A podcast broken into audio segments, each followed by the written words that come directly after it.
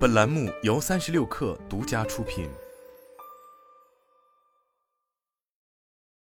本文来自木盛事务所。二零二三年，经济寒冬的风刮到了各行各业，各企业缩衣减食、提质增效、去肥增瘦的口号已经喊腻。面对经营危机，他们把裁员、裁业务作为降低成本的首要措施。更有甚者，打着降本增效的旗号，一刀切式的裁员，其根本原因就是没有人效数据做支撑。为了回应大量企业对本行业人效数据的需求，木盛咨询选取了当前热度最高的十大行业，结合原创方法论，陆续发布了《中国企业人效研报行业定制版》报告，以各行业的头部上市公司作为研究样本，运用木盛咨询原创的指标和算法，对这些样本的人效数据和财效数据进行分析，揭示了若干人力资源新趋势。对于行业内那些抬头看路的企业和 HR，这些数据的价值不言而喻。下面我们对部分重要信息进行呈现。披露这些研报价值的冰山一角，环保行业规模越大的企业，人效一定高吗？环保行业作为国家重点发展的战略性新兴产业，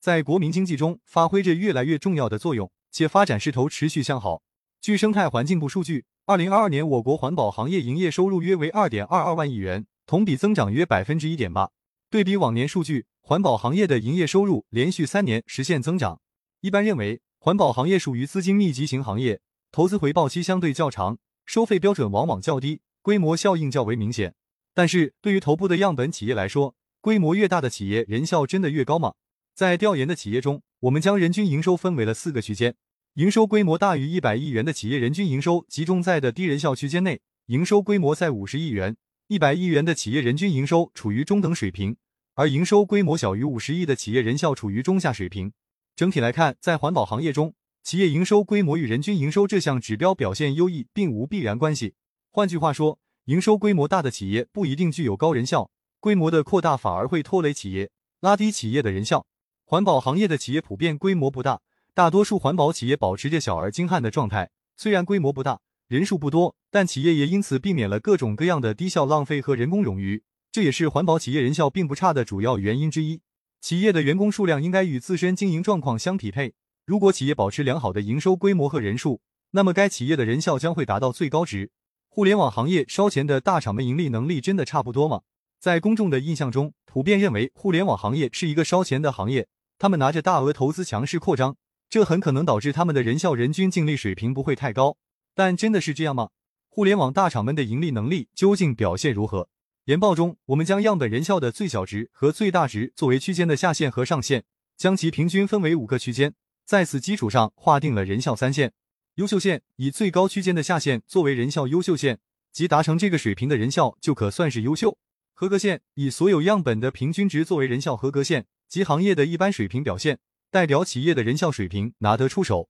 竞争标准线以样本相对集中区域的中位数作为人效竞争标准线，即达到该水平，才算在行业里拥有了基本的竞争力，能够确保基本的生存。在此基础上。为了分析样本中头部样本的表现，我们又定义了行业头部引领指数，即行业头部引领指数等于优秀线除以竞争标准线，这是一个结构性的指标。该指标数值越大，越代表行业的头部冲在了前面。从互联网行业的头部引领指数可以看出，该行业人均净利的行业头部引领指数最高，断层是高于其他三个指标，其余依次为人均营收、人工成本投产比和人工成本报酬率。这说明行业头部企业在人均净利上遥遥领先。这是他们静态优势最大的人效指标。近年来，互联网企业的组织问题愈发明显，他们开始采取裁员、缩编、砍机构等措施，严格控制资源的投入，且高度重视盈利性。从结果来看，头部企业动得更早，动作更大，已经形成明显的量级优势。零售行业更应该关注人均利润还是人均营收？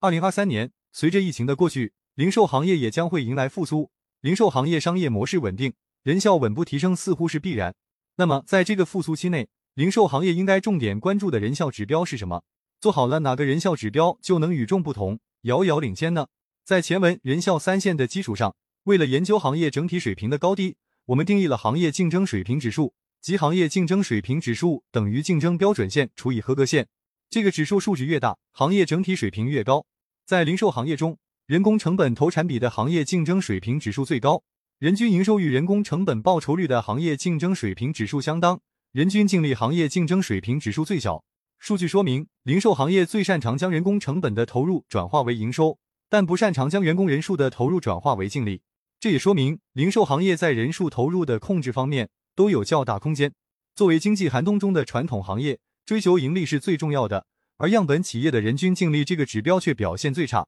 这说明现阶段零售企业的盈利能力普遍表现一般，且员工队伍相对臃肿。这种状态显然不对。直白的说，零售企业为了支撑营收规模，养了庞大的员工队伍，但大多数人不会为盈利负责。所以，如果有零售企业在人均净利这个指标上做出成绩，很快就会冲出来。所以，对于零售行业来说，人均净利这个指标是拉开竞争差距的关键。房地产行业，头部房企在开源还是节流？中国的房地产市场经历了高速发展，但随着房地产行业存量规模的不断积累，市场红利逐渐消失。经过了疫情及其后续影响，房地产行业进入了整体调整阶段。与此同时，相当一部分房企盈利能力下降，资产缩水，债务比例升高，纷纷将活下去作为当前第一要务。规模房企也进入缩表出清、优胜劣汰阶段，挑战不断增加。那么现阶段，头部房地产企业的攻守策略是开源还是节流呢？研报中，我们对行业整体和各类指标的近五年数据进行了动态分析，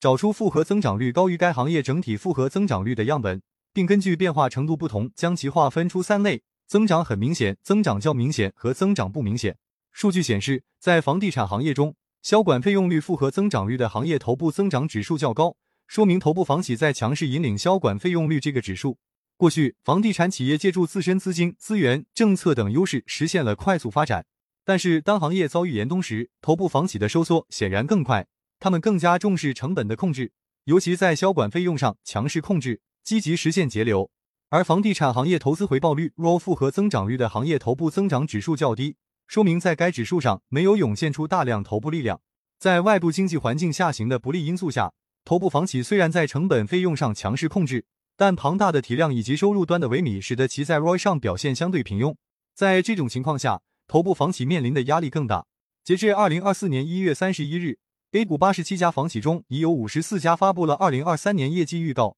其中仅六家预计全年净利润实现正增长，八家房企虽然盈利，但均出现了百分之五十以上的跌幅。四十九家房企业绩出现同比下降，其中三十四家净利润预亏，总预亏额约四百八十六亿至七百三十亿元，只有八家房企实现净利润扭亏为盈。数据显示，保利发展二零二三年全年营收为三千四百七十一点五亿元，同比增长百分之二十三点四九，归母净利润为一百二十点三七亿元，同比下降百分之三十四点四二。绿地控股二零二三年度预计实现归母净利润为负九十亿至负七十亿元，同比下降百分之九百九十一点零九至百分之七百九十三点零七。世茂股份二零二三年度预计归属上市公司股东的净利润将出现亏损，为负五十点一亿元至负三十三点四亿元。万科二零二三年前三季度实现营收两千九百零三点零八亿元，同比下降百分之十四点零三，归属上市公司股东净利润为一百三十六点二一亿元。同比下降百分之二十点三一，这些都充分说明房地产行业的盈利能力在大幅下降。房地产行业中，如果连头部房企的日子都不好过了，其他企业的日子更不会好到哪里去。这也说明了整个行业都在快速出清。在房地产这个下行市场中，控制成本费用似乎会是企业过冬的关键。